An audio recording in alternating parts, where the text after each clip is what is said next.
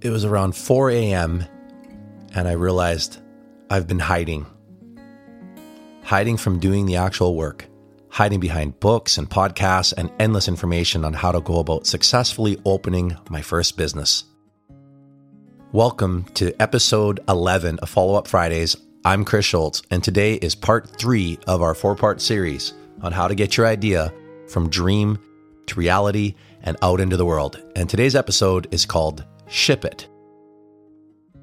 I want to start by thanking Seth Godin. Seth is a thought leader in the world of marketing and getting our ideas and creative content out into the world. He'd be the first person to tell you, you've just got to get it out there. In all of his teachings, I realized there was so much crossover into me being a musician and an artist. I know what a lot of you are thinking right now. I'm an artist. Why are you talking about marketing? In Seth's world, marketing is not a bad word. This basic idea is that you have something that you care about that others may benefit from, and by not getting it into their hands, you are actually doing the world a disservice. It's a really fresh way to think about getting our creativity out there. Backing up a bit, starting in the fall of 2017, I'd started accumulating nothing but books on business and creative thinking on how to empower myself so that I was more confident to release my idea of a music school to the world. But that one morning at 4 a.m., I realized I'm not doing it. I'm just sitting back and hiding behind the knowledge. I'm hiding behind the idea of perfection. Everything that I'm learning is pointing at get it out into the world. So I decided I needed to start the school, now or never. You learn so much more when we put our ideas out. You might have a song, an album, a business idea, a piece of art, but until you throw it out into the world, you won't even know what the market is telling you or what people truly think of your work. Or more importantly, what do you think of your work? There's a concept in business called minimum viable product. It's the exact opposite of perfection. What's the bare minimum I need to do to get this thing out there? Once you release something, all this new work opens up. One door opens and leads to a new path that leads to another door. It's a very creative journey and one full of fulfillment. Let's take music, for example. Many of you listening right now are looking for inspiration on how to get your music written and how to release it to the world. You put all this work in and you think a whole bunch of people are going to find your art, but nobody's waiting for it. There's so much noise out there. How is your art even going to be heard? In fact, the problem now is not someone stealing your work, it's that you might have total obscurity. If you think about all of the products that are listed on Amazon or all of the music that's on Spotify, there are books that never sell a copy. There are songs that have only been played once. That's actually a great thing, and it gives us permission as artists to release our work into the world without fear of judgment. There's so many different places you can release your music SoundCloud, YouTube, Spotify, Apple. The list is endless. And you might wonder okay, I've got my music recorded. What's the best step? Pick one area you're interested in. Maybe it's SoundCloud. Start up by setting up your account and researching what other types of artists you're interested in are on there and how they're releasing their music. Once you get into an ecosystem and you start to understand it, you'll make better decisions on your future releases. Another way of looking at this is don't spread yourself too thin. Managing any one of these release platforms takes a lot of time and effort, so you don't want to be trying to do too much too soon.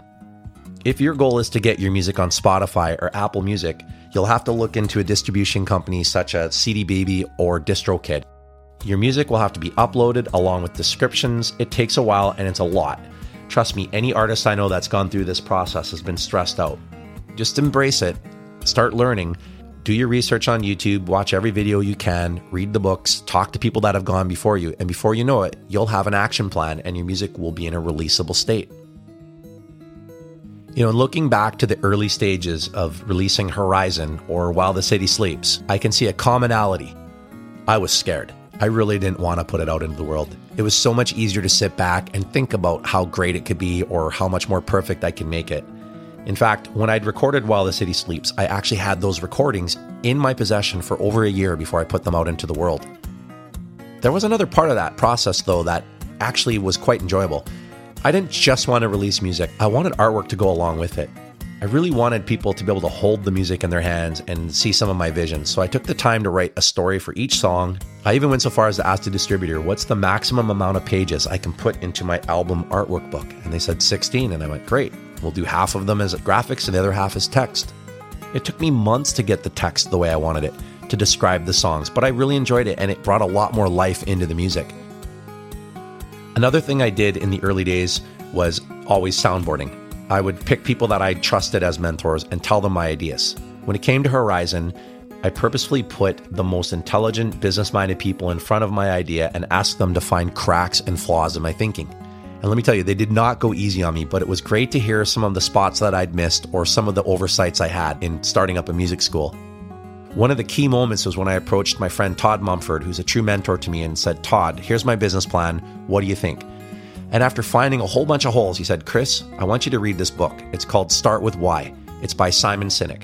And if at the end of reading that book, you still want to open a music school, then I highly advise you to do it. It really boils down to why are you doing what you're doing? Because let's face it, every one of these steps is going to take time and energy. And a lot of it's going to feel stressful. If you don't truly have purpose behind why you're doing it, don't do it. Take a step back and ask yourself how important it is for you to release this in the first place. Is it music you truly want to share with the world? Is it a business that you really feel needs to happen? What problems are you solving in your own life by releasing it? Or what problems are you solving in other people's lives by releasing it? Ultimately, putting your ideas out into the world is not only one of the most personally fulfilling things you can do as a human being, it generally impacts our planet in a positive way. You're sharing creativity, you're sharing inspiration, and those around you will benefit from it.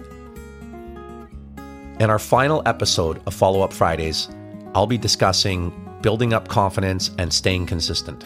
The final part of all of this is you have to keep doing it. You can't just throw one song out into the world or release one podcast or put out one book. You have to keep at it if you want to build an audience and you want to develop yourself as an artist. On behalf of Mojo Kemp and myself, we really want to thank you so much for all the support you've shown in our first season of Everybody Speaks Music. This has truly been a remarkable ride, and we can't wait to share season two with you. Don't forget, don't forget, everybody speaks music.